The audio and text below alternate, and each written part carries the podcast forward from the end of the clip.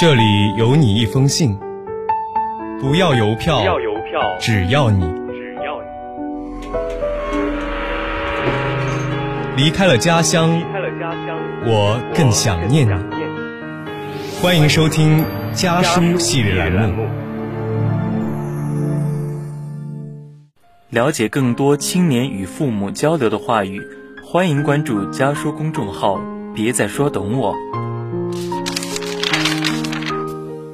爸妈，歧视寒冷，黑暗更甚。大家好，我是远涵，来自青海西宁，我在南京大学，距离我的家乡1944公里。这是我写给爸妈的一封信。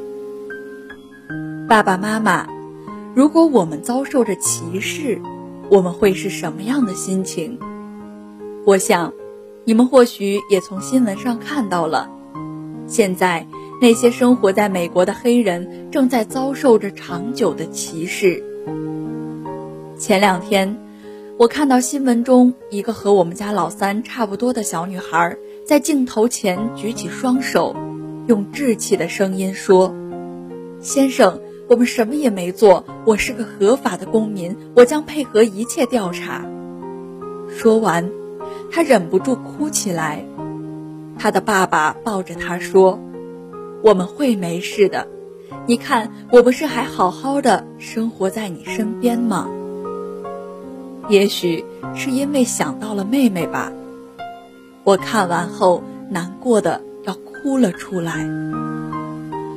从逃出绝命镇、为奴12年到你给的仇恨，种族歧视甚至警察暴力执法并不是一朝一夕，甚至可以说并不罕见。爸妈，在意识到这种常态化的歧视之后，我会觉得生活在中国是一件值得庆幸的事情。尽管这里可能也存在着歧视，但这种歧视绝不会妨碍我们尊重人权，尊重生命本身。之前看到一个美国老中青3代黑人街头对话的视频，让很多人都有着触动。31岁的黑人对着16岁的黑人说：我像你这么大的时候，世界就是这个样子。转而看向54岁的男子继续说道：他这么大了，世界依旧未变。像手拿武器的人屈服自首并不是办法。我还有个5岁的儿子，我不想他长大后，这世界还是这样。美国黑人导演、民权活动家达内尔·沃克说过这样一句话：我们总被谋杀，我都开始怀疑是不是因为黑人的身体更适合做肥料。一句让人忍俊不禁的黑色幽默，也是一句再心酸不过的事实陈述。比起歧视本身，更让人感到绝望的是，他们很难去改变那样一种状态。换句话说，他们很难看到光明的未来。爸妈，你们记不记得我初中班里那个胖胖的女同学？因为她过于肥胖，所以被其他班的女孩子排挤，也会被其他班的男孩子当作笑话。只有我们班的同学知道，她胖胖的，但很可爱，很温柔，会经常分零食给我们，也会主动负责班里面的卫生。她是一个宝藏女孩。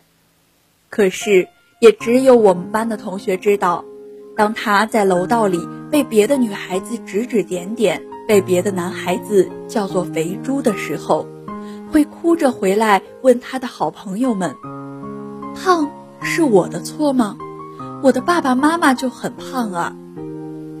是啊，胖并不是那个女孩子的错，为什么那些人要因为肥胖而歧视取笑她呢？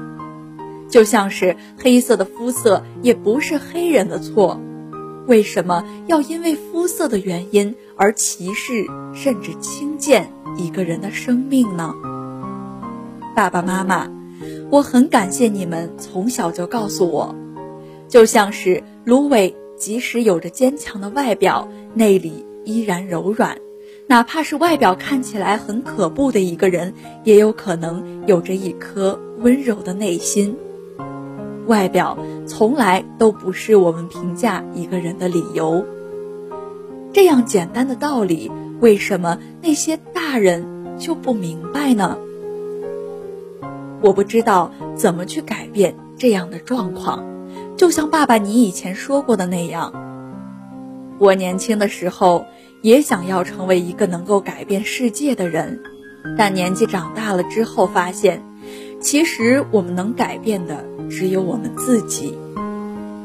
但是我依然为此感到悲伤，为 Ahmad Arbery， 为 George Floyd， 也为那些仅仅因为有着黑色肤色就遭遇着不公平待遇的人。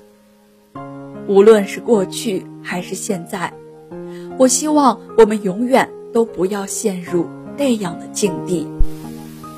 爸妈，我想，歧视寒冷，但看不见未来，要比歧视更让我心冷。希望他们的光明早点到来。离家的路很短，回家的路却很长。本期家书栏目到这里就要和大家说再见了。下期将由我和我的小伙伴继续为您带来关于家书的那些事儿。我的小时候，吵闹任性的时候，我的外婆总会唱歌哄我。夏天的午后，姥姥的歌安慰我，那首歌好像这样唱的。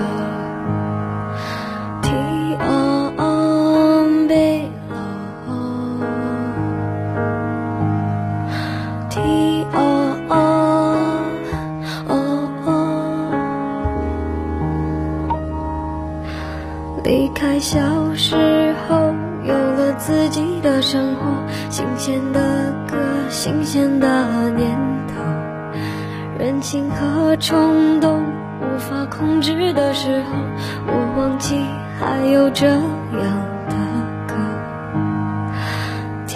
歌。